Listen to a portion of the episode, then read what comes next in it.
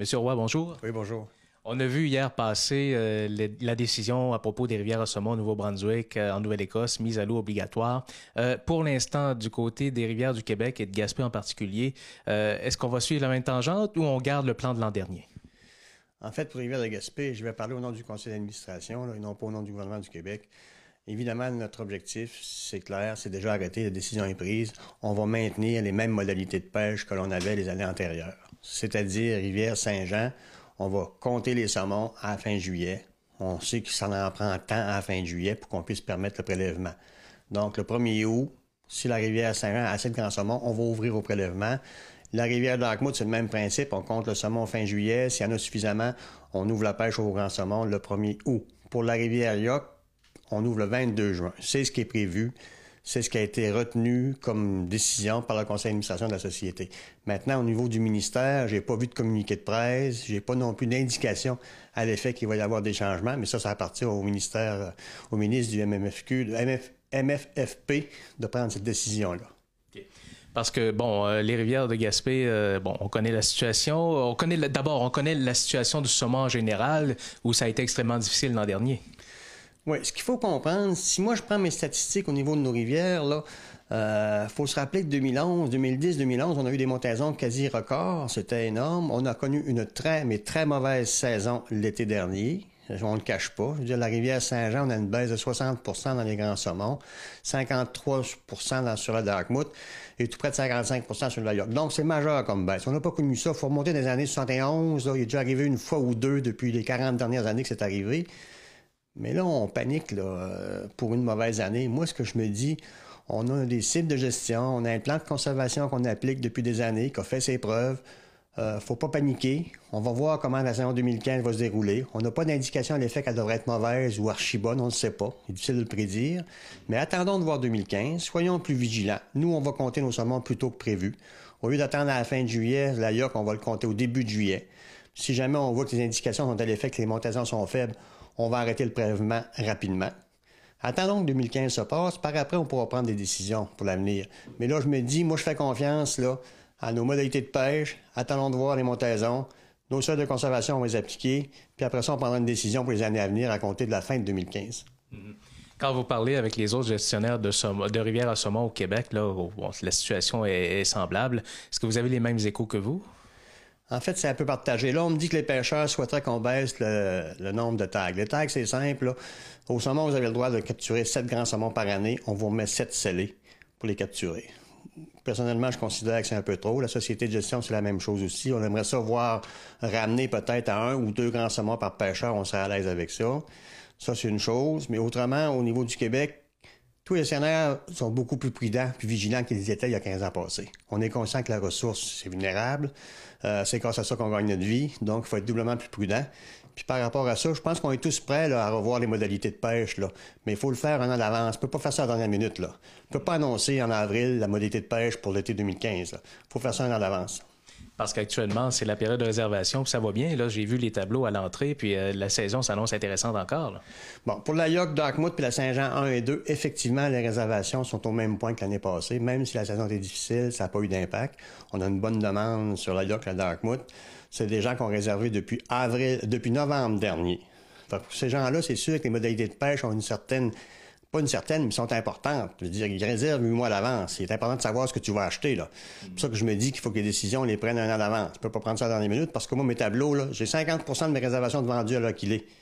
Puis je sais pas encore ce que le gouvernement va faire comme mesure. Ça, c'est un petit peu, euh, tu sais, je trouve ça inquiétant, là. Mais autrement, on n'a pas d'indication contraire que ça va changer non plus. Fait que oui, la réservation pour l'été prochain, est très bonne.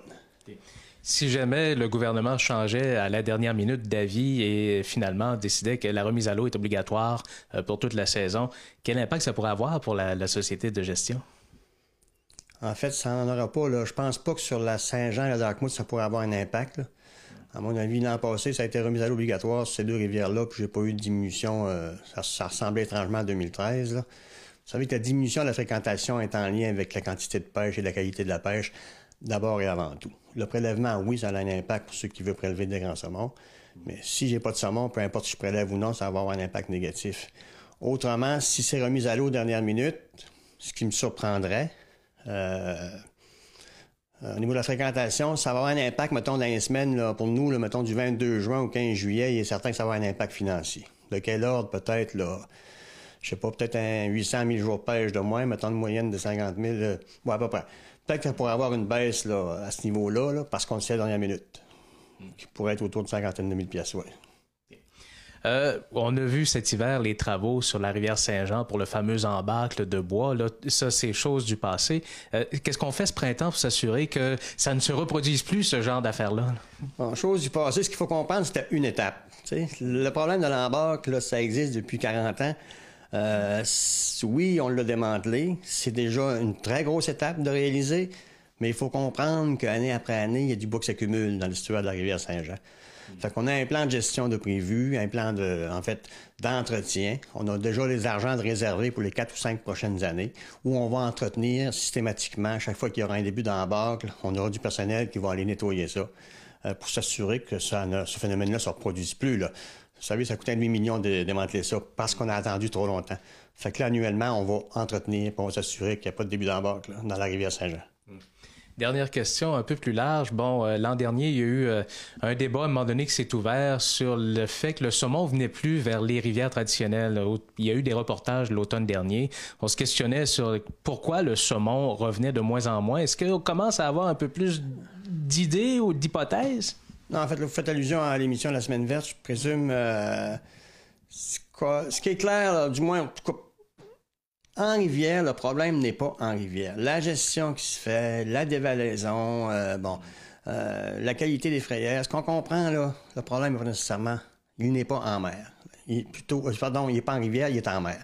Mm-hmm. En mer, on n'est pas capable de mettre le, doigt. Est-ce que c'est dû à réchauffement de la planète, est-ce qu'il y a beaucoup trop de prédateurs? On n'est pas capable de mettre le doigt dessus parce que Là, on s'améliore. On est capable de faire des suivis beaucoup plus sur la dévalaison, euh, sur les sémonos jusqu'où ils vont. Là, bon, de plus en plus, grâce à la télémétrie, on peut faire un suivi là, de plus en plus loin en mer, mais c'est pas encore suffisant pour comprendre vraiment la problématique.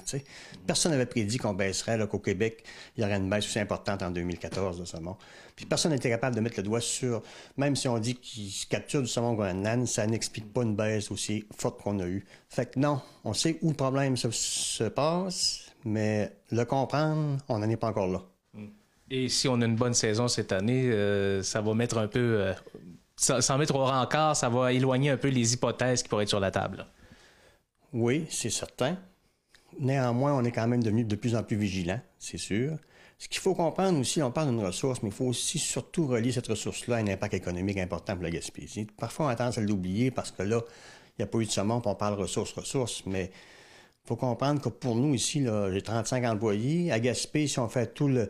Je il y a quand même des clubs, il y a des gens qui embauchent, euh, il y a du privé qui fait du, service de guide. C'est 70 emplois directs, c'est plus de 5 millions pour la ville. Il y a des gens de partout à travers le monde qui viennent à Gaspé. Mais c'est comme ça partout en Gaspésie, là.